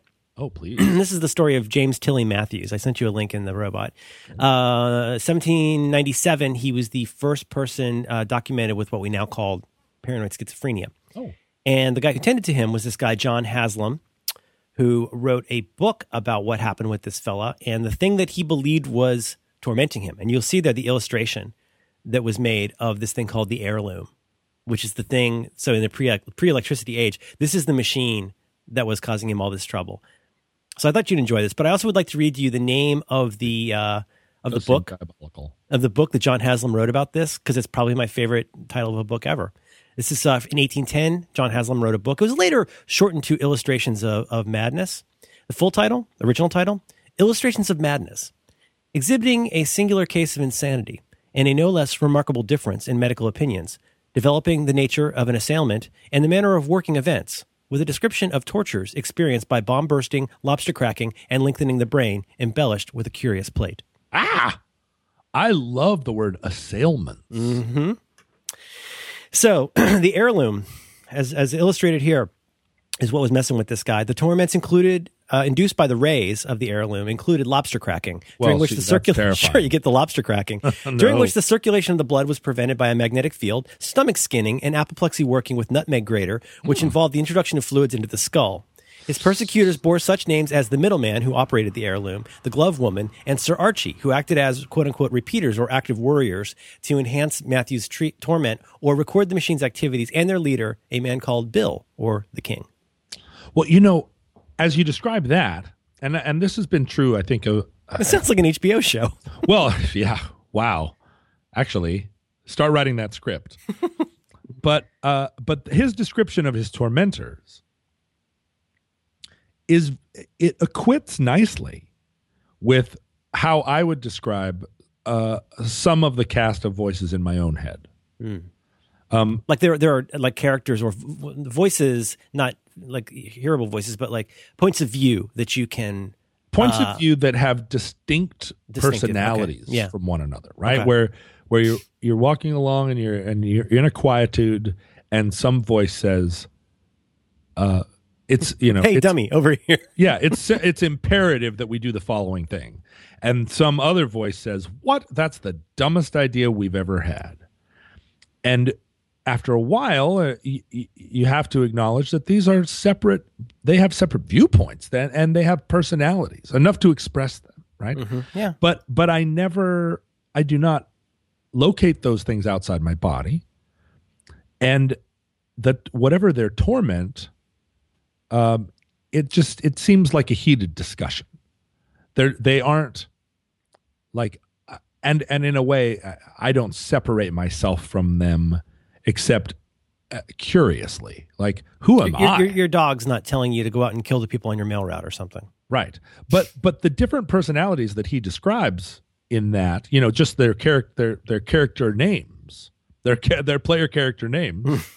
uh, feel very familiar, right? The the one that the one that's leading the whole thing named Bill or the king, and, or the king, right? And Bill the, or Bill or the king, yeah. You know, uh, the the various other sort of sort of traits that are implied by those names.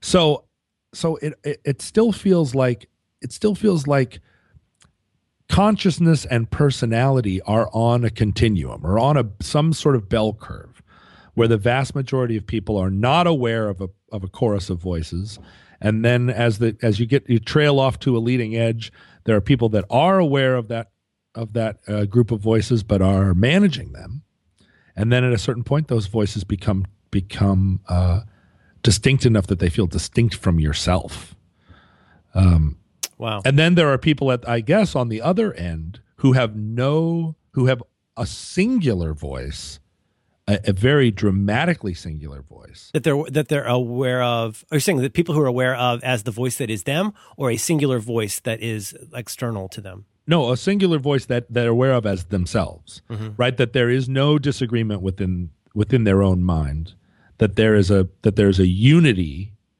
of self and and i guess my confusion is i don't know whether that unity of self perspective is at the at the peak of the bell curve and that's the majority or mm-hmm. whether that unity of self is also a pathology at the far end oh interesting other whether end of the scale super normal quote unquote or like uniquely unusual to just have one voice in your head? Yeah, that that that that the the the mass of people, the normal, let's say, involves some internal deliberation, but not enough where you're saying that these are distinctive personalities that are arguing, but more that you're like, uh, you know, the devil and the angel on your shoulder, right? Mm-hmm, there's yeah. there maybe two other perspectives that are kind of arguing with you, but there's not all these uh, you know, I would I would describe my own mind as having between six and twelve voices, depending on how quiet I am. Mm-hmm.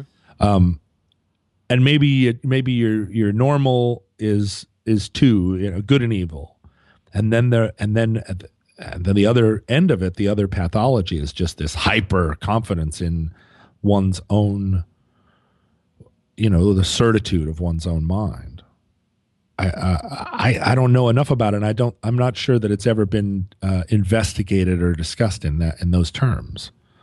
But yeah, well, listening to a lot of schizophrenic descriptions, I feel a kinship with the words they use. I just don't. I just don't know what it would be like to externalize that, and uh, and and and feel and be victimized by it, and you know, and hear actually hear voices so there's that, nothing in those voices awful. that you would find yourself feeling that there's a, a, plausible reason to believe they're coming from anything except just what you one might call you.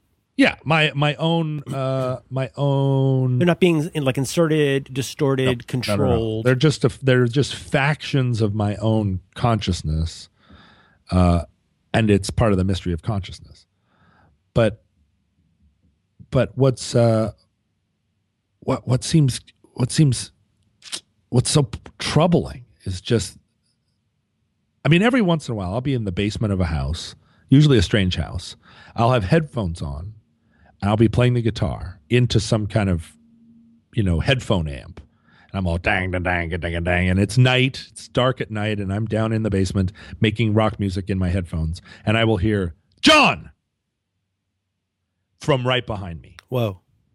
And I will flip off my headphones and leap across the room, you know, spinning in midair in total combat pose. And I'm all alone. And that's happened a few times. Oh, creepy. And each time I, you know, I flee the basement and I go upstairs kind of panting and like, what the fuck? Why do you keep doing that?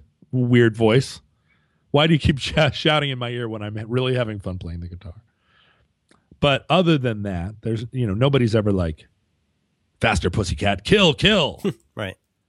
Uh, and I and I wouldn't know what to do. I wouldn't know what to do if that ever happened. And I don't think. I mean, I think I'm long, long past the point where you would have an onset of that kind of mental illness.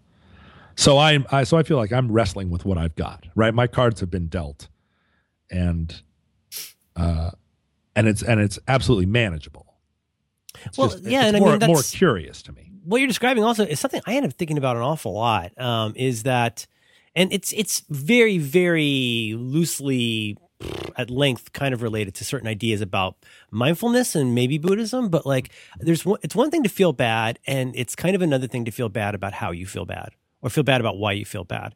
And it's, it's strange because how manageable it can be to not mind the fact that you don't feel good today and to kind of accept it as like, well, that's you know, there's just days, there's good days and bad days.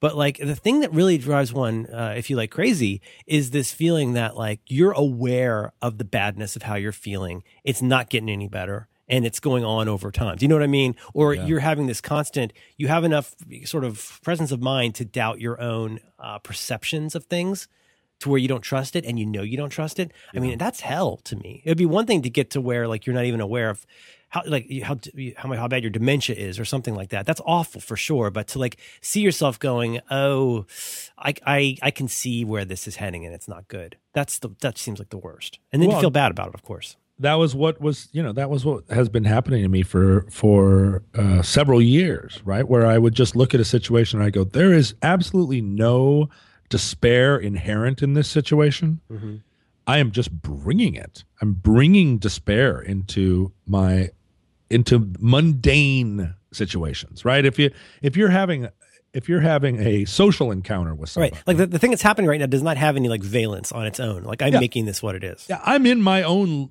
kitchen making a cup of tea. There's no there's no despair.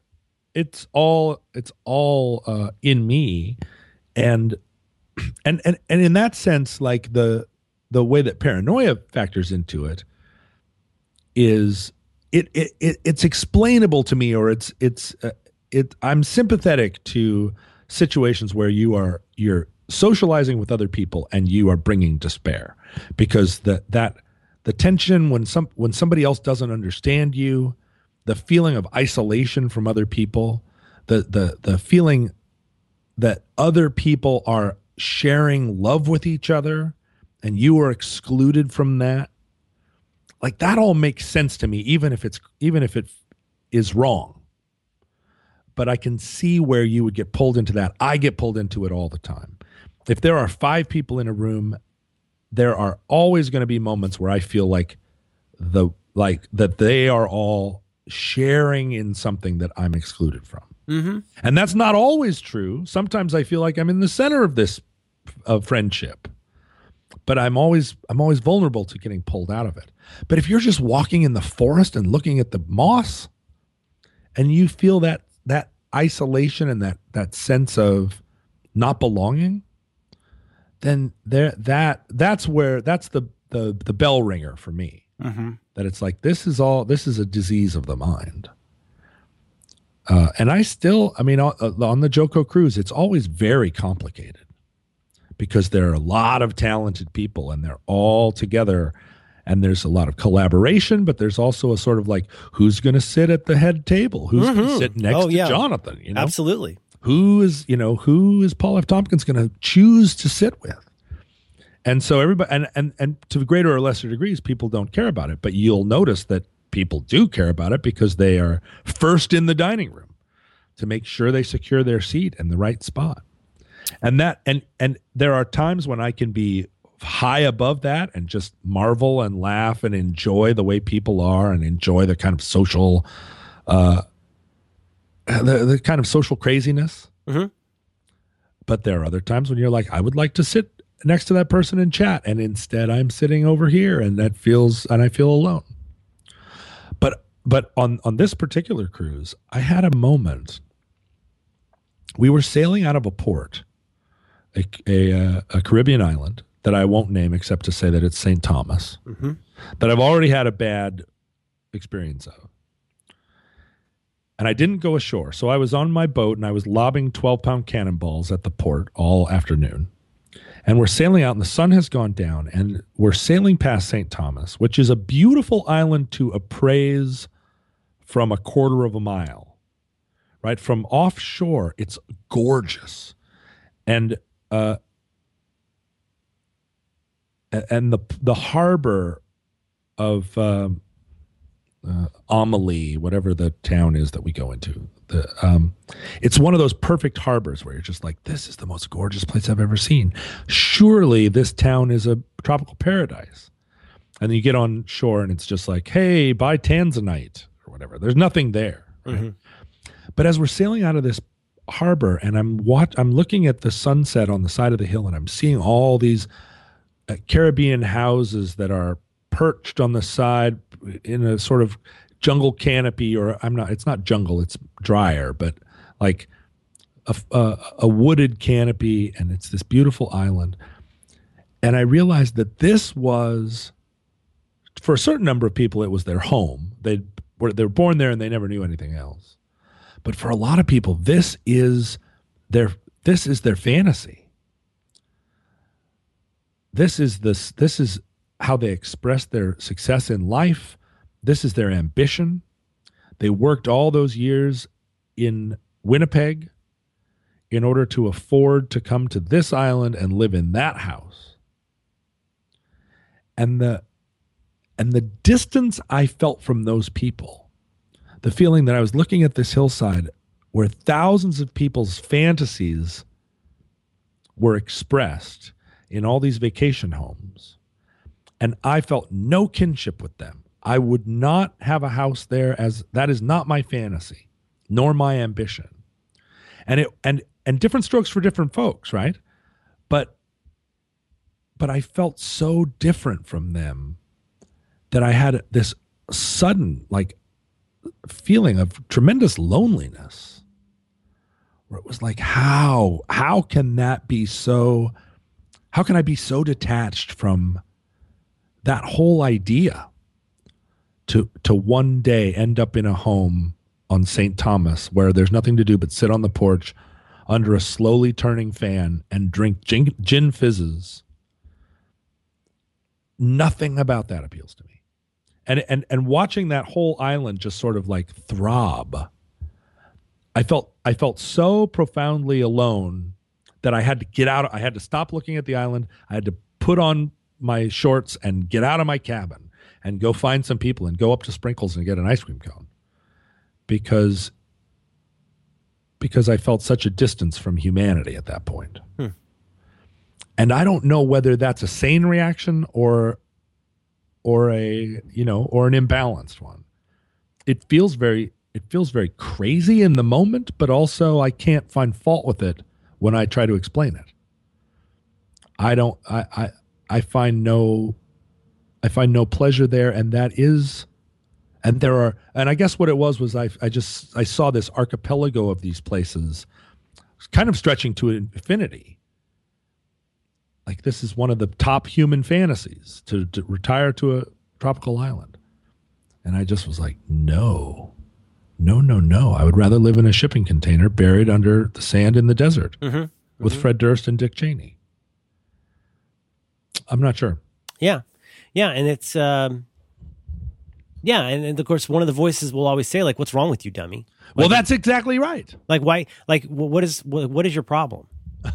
Why can't you enjoy a tropical island like everybody else? You're the only person that's that's not spent their whole life looking forward to this.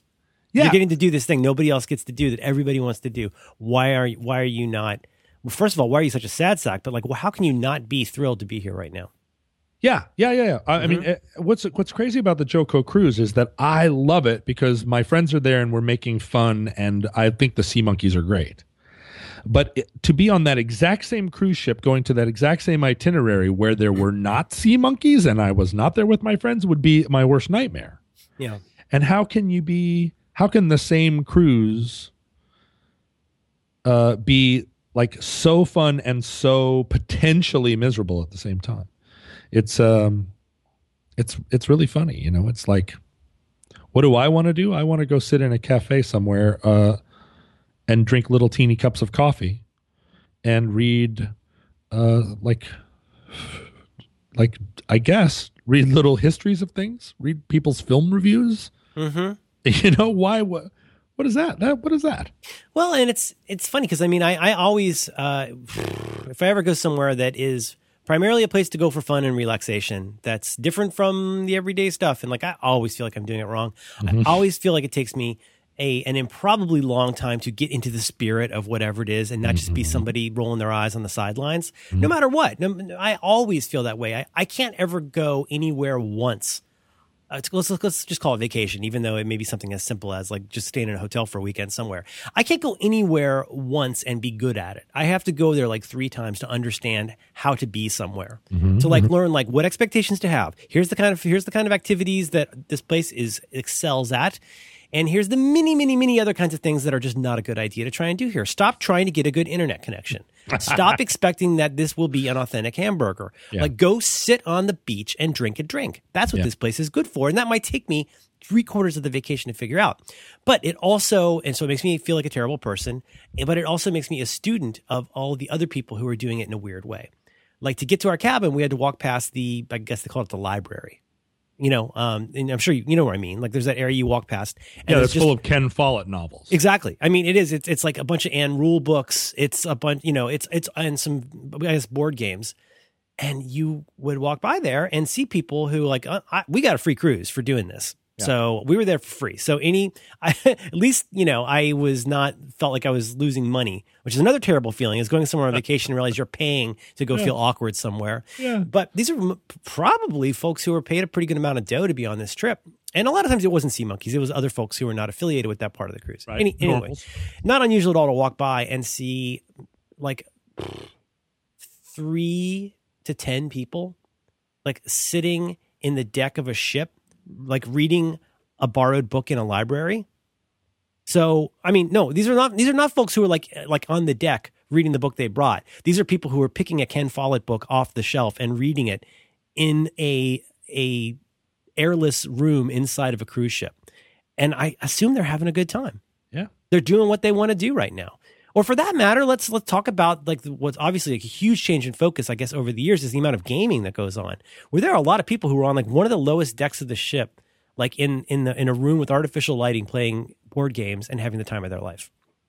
Yeah, which is a uh, And it's a very lively atmosphere, very yeah. gregarious and warm. And every single person I met down there, they're all weirdos. They were all great. They're all playing Cones of Dunshire or whatever. And they are totally excited to explain everything. And like, would you like to play? We would be happy to explain this game to you. Well, was and they're wonderful. super social with each other, right? I mean, they're having having, they're having so much fun. great time because they've found they've found kindred spirits and you know and they don't have to i'm I, I when i look at that game room i i see a lot of those people and i imagine them in their hometown getting a few friends from work over and saying hey you know let me show you how to play settlers of catan and their friends from work are like huh weird okay and they play it and they're like, Can like we play that iPhone game we saw on Ellen? yeah, right. Yeah, they're right. half-hearted about it, and they're like, meh.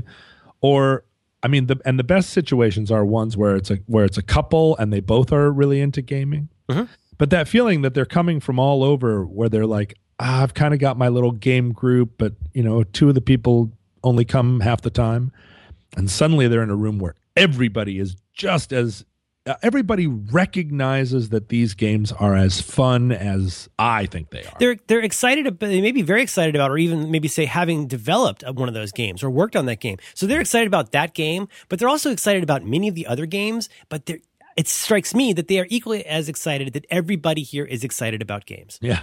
Yeah, just yeah, the yeah. just the idea of a bunch of people, and this is a big thing in nerd culture, is that there is like a very big tent for letting everybody in who's even vaguely interested in this, and like that's okay. It's a Yeah. really nice part of nerd culture. one of the things that happened on the last cruise, and I, I'm not sure if you were there, but it happened again on this cruise, was Ted Leo reading aloud from the Silmarillion. I heard about this. Yeah, And he did it on the first cruise, and I was there, you know, kind of sitting at his feet because I want I I wanted to understand what Ted Leo was getting out of it. And so I was like, all right, Ted Leo really wants to read aloud from the Silmarillion. I'm going to go watch this because I, you know, like I'm curious about this guy and I want to see what what what he's on about. And it turns out Ted Leo is a very articulate reader and he knows how to pronounce elvish names. wow. He he he reads elvish names without any hesitation. And he, you know, he has a kind of East Coast accent. He, he definitely sounds like somebody f- from the East Coast. He sounds like a person, a Connecticut person, and not a fancy Connecticut person. But he's reading this. He's reading the Silmarillion, and I was transported. Like it was like I was a child being read to, and I knew enough of this story that I was like I was floating away on it, and he was reading from it with such care and such conviction.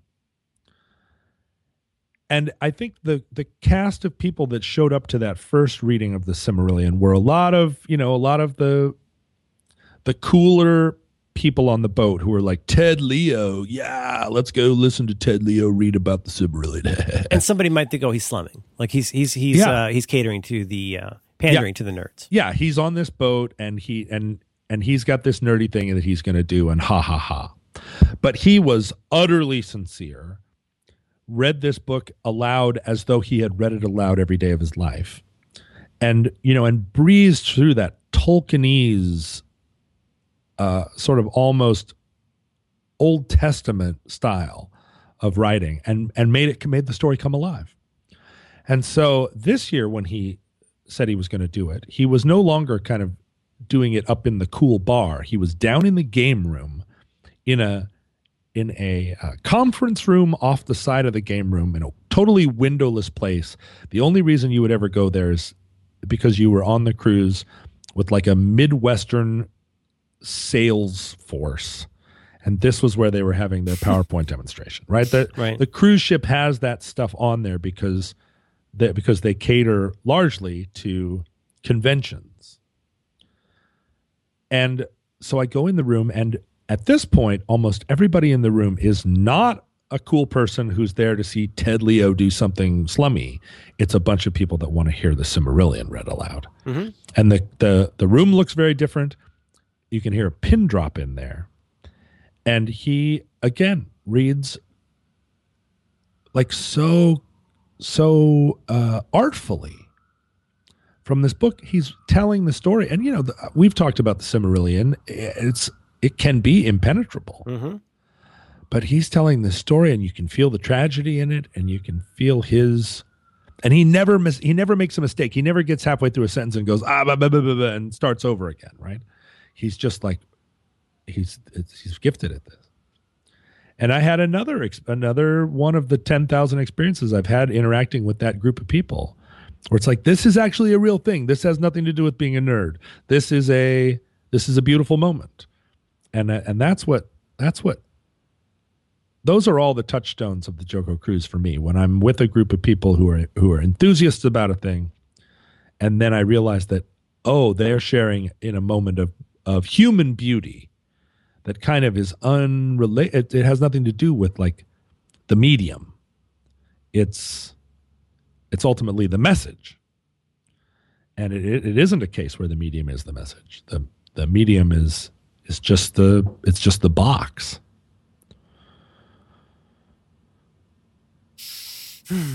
So, what do you think the captain saw when he saw those lights? fucking UFOs. Mm-hmm. Uh, like sea I bet he doesn't. I bet John. I bet he doesn't tell everybody that story. I got a feeling. I got a feeling that was kind of special. Well, yeah, I think so too. And as we, you know, as we left, I couldn't think of any more questions that I wanted to have an answer from a sea captain about. Like, what's the weirdest shit you ever saw float up out of the ocean? Rogue Wave. Did- Rogue Wave. Have you ever uh, seen anything you couldn't explain? And what's the biggest sea you've ever been in? Like, what else are you going to say? You ever, Have you you ever, seen? you ever save somebody from quicksand? oh, I did. I, I did say. Do you ever pick people up? Uh, do you ever? Do you ever, as you're scanning the the seas with your with your flash or your uh, Your captain eyes. captain eyes? Do you ever find a guy floating a, on a uh, on a Rikki Tikki Tavi? Hello. and uh, he's like, "Yeah, we pick people up all the time." Oh, and then the other thing I said was, "Do you ever see dark ships, boats that have no call signs, boats that have no running lights, uh, danger boats?" And he said, "The only boats we see that are like that are uh, Coast Guard boats that are out here lurking." Ooh, wow. and and when we try to hail them we're like hail boat they go shh shh knock it off wow and we tease them we tease them by getting on the radio and saying like aloha and they're like ixnay ixnay because they're out lurking around those islands trying to find like fast boats Hmm. but but when I, you know, I dug in a little deeper and I was like, no, no, no, I'm talking about, I'm talking about some dark, dark ocean, the the the tour of the ocean, Oh, okay. I didn't know about this. right? Yeah. Like it's just what you see is just the tip of the iceberg. You know what I'm saying? Sure. And he was like, no, no, no, no. It's just always, it's always the Coast Guard that's running around without their running lights. See, I bet uh, that's what he's saying. That's what he tells you. Well, that's the thing. I mean, we were we were pretty chummy at that point. Hmm. And I was, you know, and I was kind of leaning in a little bit and I was like, "Come on, come on. Who's out here?" And he just he didn't blow it off like you know, usually somebody in that position if they're going to blow something off because they're not supposed to talk about it, they give you a little hint. I know. I think he's protecting you. I think he, he likes you and he likes Wil, especially Wil. Let's be honest. Let's be honest. I think he's I think he's protecting you. He doesn't want you to know too much. I mean, certainly he doesn't want the information traced back to him, but he also doesn't. This, you're not ready for this. You're not ready to hear this yet. I mean, if he's saying that he sees unexplained lights, you don't think he'd he'd give me a little wink as he said like, "No, there's no dark boats out here." The dark boats might have his wife in the closet with a gun to her head, or something, or similar, whatever a boat does in order to like you know, uh, you know, get, get you to do something on the secret for him. He thinks there are maybe microphones on the bridge of the Freedom of the Seas. Or maybe he knows there's microphones on the bridge in the Freedom of the Seas. Right. They might have been very clear about that. You know, we're listening.